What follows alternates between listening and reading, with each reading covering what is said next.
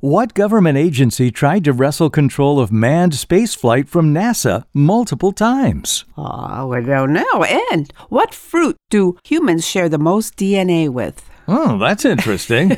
Answers to those and other questions coming up in this episode of The Off Ramp with Bob And Marsha. Fruity Smith.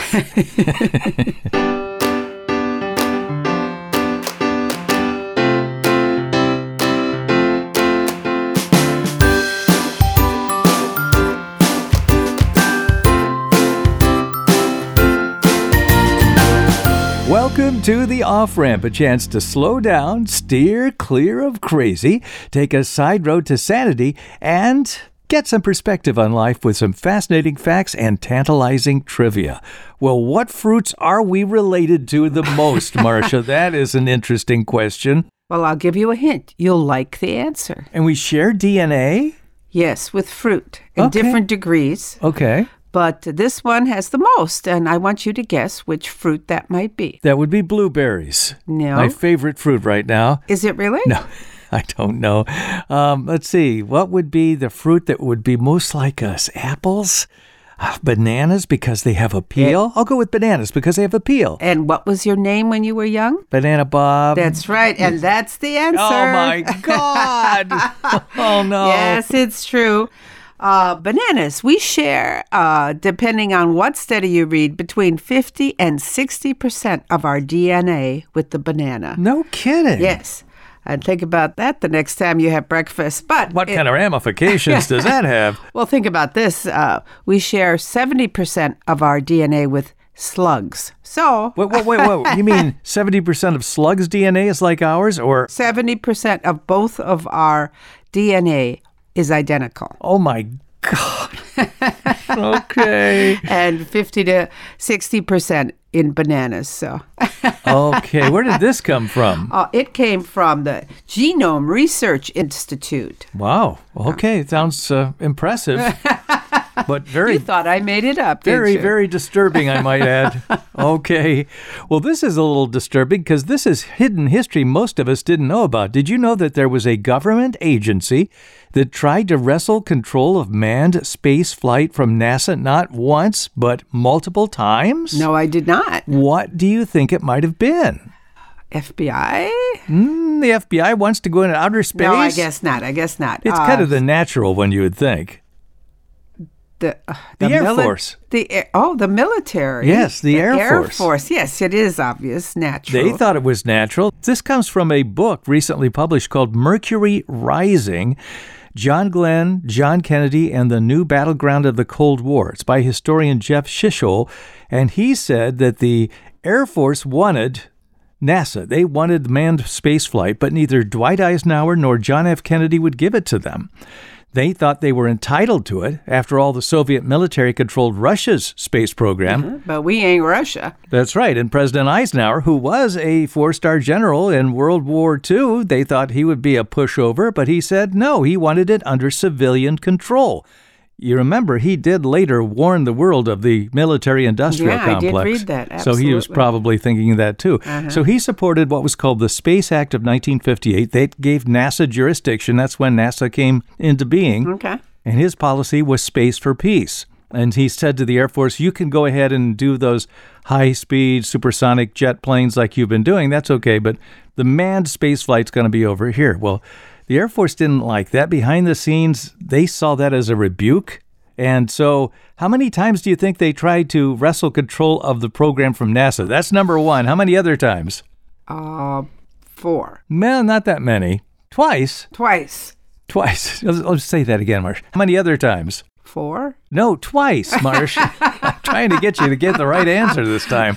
See, and I can edit out the mistakes. Uh, never mind. Okay. Anyway, twice more. They did it a second time while Eisenhower was still president. This must have really ticked him off. JFK had just been elected, and the Air Force released a letter publicly expressing confidence JFK understood the need for military supremacy in space. Wow. But JFK, who also served in the military, said no. He wanted the U.S. to have a better image. He thought that would be happening if they explored space for all mankind. And then the third time that the Air Force tried to do it was when all those things were blowing up on the launching pad before we sent a man up in space. You know, the Soviets were sending dogs, they'd send an Oh. Yeah. astronaut. We're still blowing up things on the What's his launch name? pads. Yuri Gagarin. or Yuri something? Gagarin was the first man in space, and he was Russian, right? NASA was doing so poorly that Kennedy's advisor, Jerome Weisner, was in favor of either transferring Project Mercury to the military or canceling it altogether. And the big change, the reason John Glenn's name is in the book's title, Uh-huh. because that's what proved it was okay, let's move forward with this. He made it. John He Glenn went, into around. space, and uh, from that point on, NASA had manned space flight. But even John Glenn was concerned about not coming back. His mission was scrubbed 10 times due to technical problems. So he had even recorded a message to his sons to be played in the event that he died. But that's the background on how the Air Force tried to wrestle control of manned spaceflight from NASA three times. I'm glad they didn't win. Yeah, me too. Because we wouldn't have had the civilian space program we have now, and all these companies doing things Yeah, now. Uh, yeah. That would never have happened if Yeah. the military retained control of it. Yeah. Okay, Bob, I have a question. Y- You and I, we know lots of figures of speech, don't we? Yes. But I've never heard of this one. Paraprostokian. Paraprostokian. Yes, it's a Greek word. Well, it sounds Russian to me. It does, doesn't it? But I, I, Paraprostokian. I believe it is Greek. well, I don't It's know. a figure of speech, which I've never heard of, but Paris Prostokian. Paris. P A R A S or P Paris? A R A, para, Para, pros, okay. P R O S, and dokian, D O K I A N. What does it stand for? What's it mean? It's uh, something commonly used, especially amongst uh, comedians. It's a figure of speech in which the latter part of the sentence, phrase, or larger discourse has a surprising or unexpected way to end it. It's like a joke, basically. It sort of is. Here's one Stephen King. I have the heart of a small boy in a glass jar on my desk. right, right. or Uh, Rodney Dangerfield. When I was a kid, my parents moved a lot, but I always found them. Groucho Marx. I had a wonderful evening, but this wasn't it. so it's a totally unexpected ending to a first line, isn't And it? so we had to have that fancy word to explain it. That's Para- weird. Those are all paraprostokians. And, and Okay. finally, Bob, Emo Phillips. I always remember my grandfather's last words. A truck! Jeez. All right. Speaking of vehicles, I've got a vehicle question. Oh, Isn't really? that funny? okay, Yeah. that's the segue. All okay. right. Now we hear so much talk these days about electric vehicles. I mean, it's everywhere, right? Mm-hmm. Here's a good question: How much market share do electric vehicles have? And this is Oh, a I'll- 2021 statistic. 20 okay i'll say 1% It's not much different.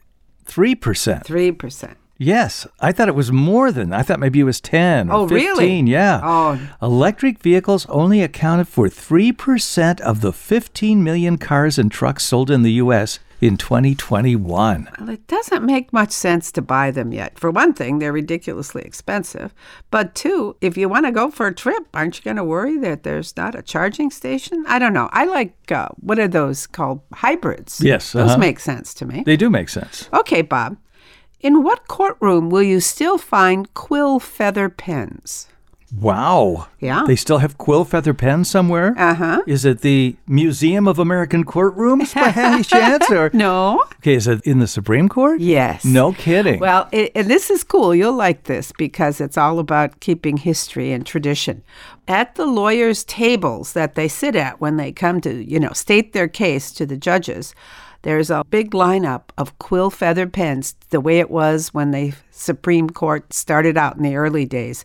And as a little bonus, if you argue a case before the Supreme Court, you get to take that home with Oh, you. no kidding. Yeah. Yeah, a little pad of paper and a quill pen laying in front of you when you sit down. they still make these then apparently because if they Uh, yes. keep giving them away. Yes, they do. Wow. There's another tradition that is still a holdover, too. The Supreme Court actually started in 1790, so it goes back a bit. But another old tradition is, and they still do it to this day, when the court justices walk into the courtroom, they all shake each other's hands. Oh, not bad. Yeah. Not a bad thing. Yeah. That you should be cordial with your adversaries. That you remember that you are fellow human beings. That's what we should be thinking about these days. uh huh.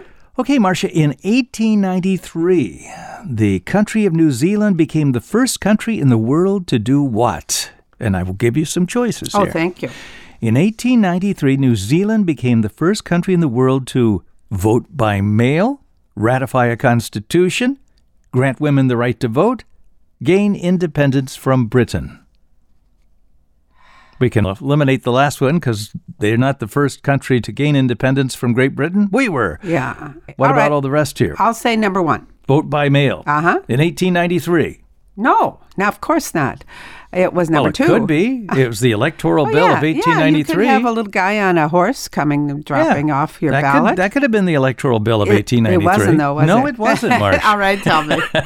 In 1893, New Zealand became the first country in the world to grant national voting rights for women. Oh, the first country. Ah. Yeah, after years of suffragette struggles across the North Island and the South Island, women finally went to the polls for the first time that November in 1893. It would be another 27 years before the U.S. did the same. Huh. So New Zealand Yeah. is the first country to grant women voting rights across the country. Well, you go, girls. That's great. All right, Bob. Acronyms. Mm-hmm. God knows we have enough of them and too many. And here's some that I didn't even know were acronyms. So I want to know if you know what they stand for. Okay. Taser. Oh, taser, the taser weapon. You'll like this. It's something about laser, something laser. I don't know what the T stands for, though. Nope, you're totally wrong. That's what I thought. It stands for Tom A. Swift Electric Rifle. Oh, no kidding. Yes, it was named after a 1911 young adult adventure novel that was much beloved by a NASA researcher, Jack Cover, who invented the taser in 1974. Wow. And he gave taser the name after his Tom Swift uh, electric rifle. I had no idea Tom Swift went that far back because they had the Tom Swift radio shows and stuff, and Did so they? so it was an old character then when yeah. they oh, pu- yeah. put it on radio. 1911. Yeah, that is. a- Wow. and so I love that uh, Tom- modern Tom A. Swift, Thomas A. Swift, what electric rifle. electric rifle Mm-hmm. taser? Who knew? Isn't that cool? that is. How about laser? Well, laser is here we go. laser. Okay, you can help me with that one. Light amplification by the stimulated emission of radiation. I knew it had something to do with light, but I didn't know all those other words went together. just ru- you know, just rolled off my tongue. Okay, L A S E R, light Amplification by the stimulated emission of radiation. stimulated Emission emission, of radiation. of radiation. That sounds kind of funny to me as stimulated emission, but I'm not going to go there. Okay. Scuba. Uh, scuba. Did let you me know that see. was an I knew acronym? it was an acronym, but Oh. I, you know, I, you caught you caught me unawares. I didn't have my acronym book out I today. know. Self contained underwater breathing apparatus. There you go. Now that one is the most logical Yes. one. Yeah, yeah. And something you can actually understand. Yeah. Okay. All right, let me give you a question. Okay. Queen Elizabeth is not the head of state for which of these four countries is Queen Elizabeth II? Not the head of state for. Okay. This is like a technicality we don't understand. Okay. If we were in the Commonwealth, we would understand. Okay. So there's India, Canada, New Zealand, or Jamaica. I will say Canada. Canada. No, Queen Elizabeth is the head of state of Canada, technically. Still? Yeah. But in India, she isn't. Even though India is related to Great Britain as a member of the Commonwealth of Nations and a former British colony, it no longer recognizes Queen Elizabeth II as its head of state. That was part of when they broke away from England. Uh, Canada, New Zealand, and Jamaica, as well as a handful of other countries, do consider the Queen to be their ceremonial No, leader. Oh, ceremonial. As such, Interesting. they are known as Commonwealth Realms. Uh, The title, though, is just really for show. But I thought that was interesting a distinction Uh-huh. between all those countries that used to be, you know, English that are very related to England. Yeah. Uh, India is the one that, in which the Queen is not recognized. I They feel don't even know who she is when she goes there. who is that lady Who over is there? that woman with all that fancy hair? I don't recognize piece on? her. Okay. Yes, I feel enlightened. Thank you, Bob. Good. Is it time for a break? It's time for a break. all right. You're listening to The Off Ramp with Bob. Emma Shaw. Smith. We'll be back in just a moment. Okay, we're back again. You're listening to The Off Ramp with Bob and Marcia Smith. Two more acronyms, okay? Mm-hmm. If you can remember back, we had a discussion about this once. WD 40. Yes. Yes. I think it was the 40th compound or something that they had worked on for this company.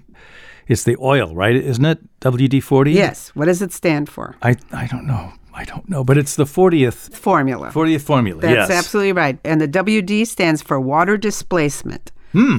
Those words, WD 40, is straight out of the lab book of the chemist who got it right after 39 failed attempts. so, okay, last one. Mm-hmm. How about the musical group ABBA? That is an acronym Yeah. of the names of the performers. Excellent. Did you guess that? I knew that, but I couldn't tell you what the names of the performers are. But I, Agnetha, Bjorn, Benny, and Annie Frid. there you go. There you go. ABBA. Da, da, da, da, da, da, da, da, da. Hey, speaking of music, how much money do good song catalogs bring in each year? And I'm going to give you an example here. Uh, Rogers and Hammerstein.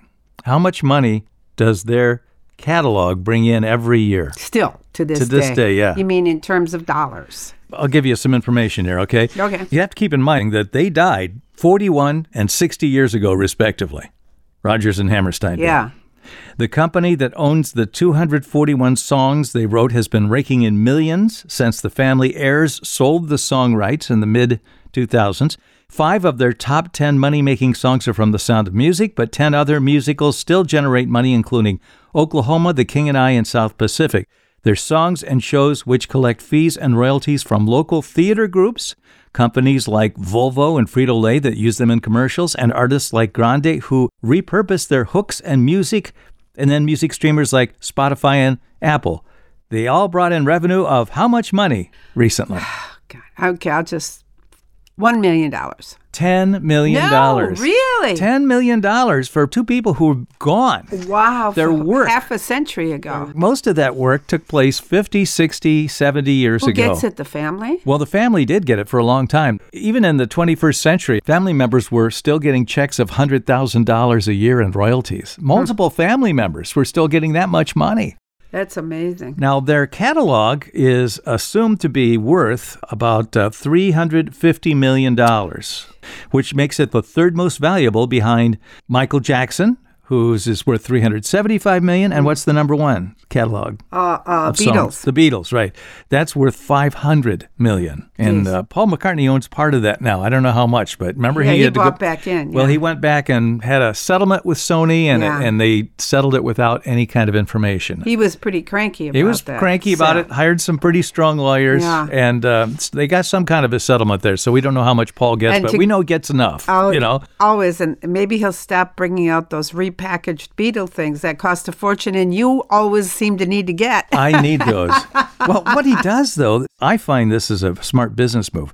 He wasn't getting the money from the original recordings anymore. Yeah. Because Michael Jackson owned that for a while, then Sony bought it and all that. So if he remixes the songs Yeah, and makes it them is. sound better, that money goes to the four families. yeah, That's Yeah. how he set uh, it up. yeah. I thought that was brilliant. It is actually. brilliant. Yeah. So- and they sounded pretty good. You seem to be. They sound delighted wonderful. Okay, Marsh, one more question on the United Kingdom here, okay? with- okay. The UK Parliament includes the House of Lords and the House of what?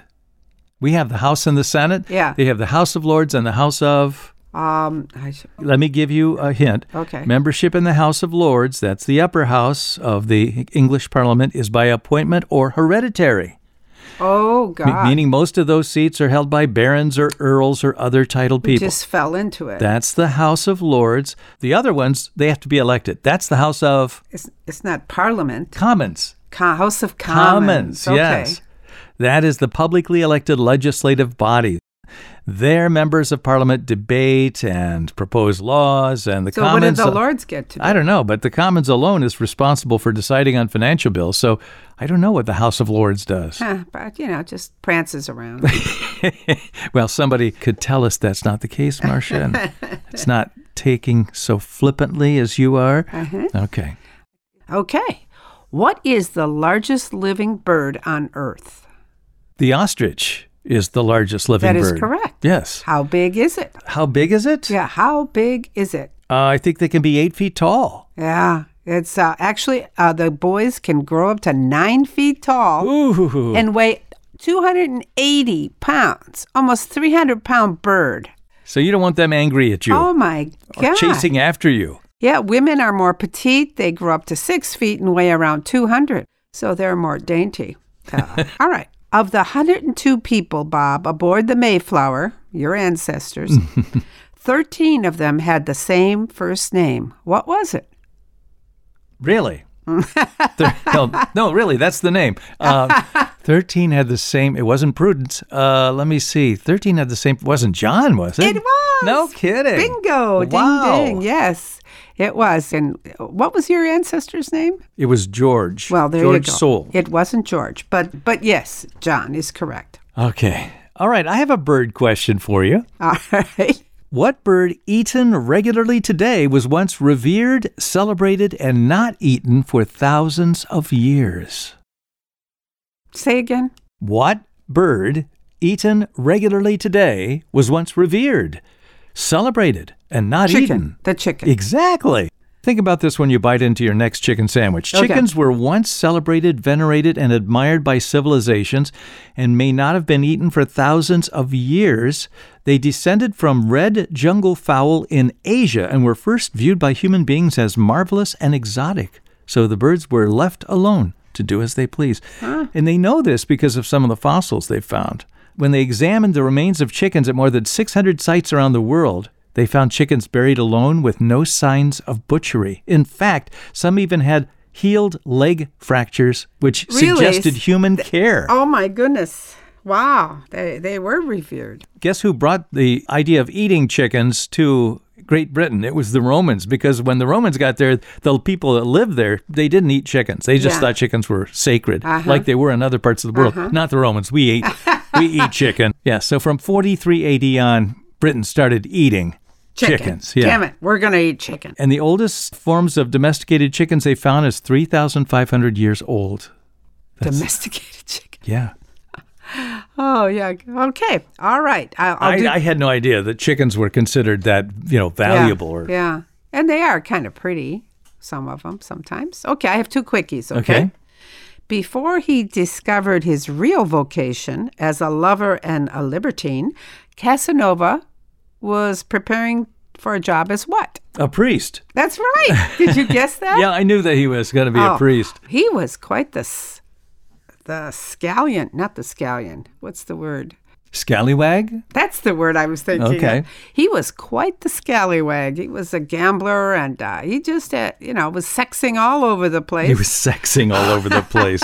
What the And- heck does and- that mean? Yeah. And uh, gambling and uh, drinking. Yeah, he had quite an interesting life. Okay, next question. Sure. There are only two animals in the world that can get leprosy. Who are they?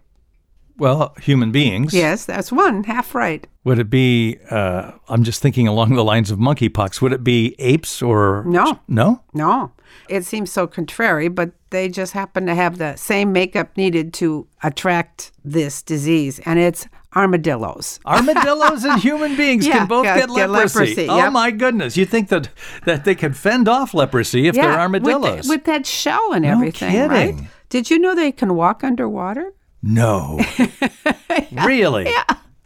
Who knew? Do all that, but still get leprosy. what is wrong with those It's- it things? ain't fair. Life ain't fair, Bob. okay, geography question. Yeah. What state has the highest average elevation? I'll give you four. Average elevation. Okay. Alaska, Colorado, Utah, or Wyoming? Uh-huh. Which state has the highest average elevation? Aver- I'll say Colorado. It is Colorado. I thought it would be Alaska because they boast the highest mountains uh, in the United States and the most mountains in the United States, uh, you know, that are that far above sea level, uh, 20,000 feet or so. But the state with the highest average elevation is Colorado, and the average elevation is 6,800 feet there. So that's a lot. That makes sense when you consider Colorado is home to the uh, big chunk of the Rocky Mountain Range. But uh, Colorado's mean elevation is even higher than the capital of Denver because Denver's considered the mile high city, Yeah. 5,280 feet, but the average height in Colorado is even higher at 6,800 feet. No kidding. Who's their nearest competitor in average I elevation? say Alaska. I would have thought that too. No, it's Utah and Wyoming. I'll be dang. Utah has 6,100 feet, Wyoming 6,700 feet, and they share borders with Colorado. All right, Bob. What was the first major comic strip to feature a minority character? First major comic strip It's in our time, something Really? we all read. to feature a minority character. Let me see. Huh. Um, it wasn't Nancy and Sluggo. God, they didn't do anything. Is this, uh, uh, oh, would it be Peanuts? yes. Peanuts, yes. Good for 'cause you. Little black boy or little black His girl? name was Franklin. Franklin, okay. Franklin. He was introduced in 1968 following the assassination of Dr. Martin Luther King Jr. Uh, Schultz, Charles Schultz, received a letter from a woman asking him to add an African American character to the comic. And three months later, in July 1968, Franklin made his debut by picking up and returning a beach ball that Charlie Brown had lost. and he became part of the Peanuts gang after that. That's great. Uh huh. I, I, I don't know why I like that introduction to a new character. You know, oh, here's your beach ball, and he's with the gang ever Just ever since. happens to show up. Yeah. Uh-huh. Yeah, well, that makes sense. That's the way to do that kind of thing. yeah, I like it. All right. All right, here's my final quote Okay. Cary Grant. Mm-hmm. I pretended to be somebody I wanted to be until finally I became that person, or he became me. I remember that. He kind of felt like he had a little bit of an identity crisis Yes. when it was all over with. Yes, because he didn't know where he was anymore. He was his demeanor, his presence. He wanted to be sophisticated and debonair, and God knows he was. He did, but you know, he started out as Archie Leach. yeah. Well, being like an acrobat and wearing sandwich boards. I mean, Yes. that's nothing like his. Nothing like his, His- final persona. I no, think. he was Yeah. such the sophisticated man. He, he looked good every time he put on a suit. Yeah. You'd say, man, that guy looks good. Yeah, he does. And here's one from an old movie star, Tallulah Bankhead. Oh, yeah. She goes way back. Yeah. It's the good girls who keep the diaries. The bad girls never have the time. That's great. well, that's kind of why I never kept a diary. I'm the bad Yeah, boy. Oh, yeah, you're such a bad boy. Yeah, yeah. well, we hope you enjoyed our show today, and we hope you'll consider sending us your trivia question if you have something you'd like to stump us with or stump one of us with. You can send it by going to our website, theofframp.show, scrolling all the way down to contact us and do contact us. And, uh, That's it. And we'll use it on the show. Thank you for listening. that's it. You're just wrapping it up for me here. Okay. Uh-huh. all no, right. you can do your spiel. No, that's fine. No, go ahead. No, go I ahead. have to always have the last word. Go no, ahead. you go ahead. All right, that's it. I'm Marcia I'm Bob. Smith. See, you don't know how to do it, do I you? don't know. Yes, uh, Miss Smarty Pants, you can't do it. Oh, you thought you knew how to do it, but you can't. I'm Bob Smith. I'm Marcia Smith. Join us again next time when we return with more fascinating facts and tantalizing trivia here on The Off Ramp. The Off Ramp is produced in association with CPL Radio Online and the Cedarbrook Public Library, Cedarburg, Wisconsin.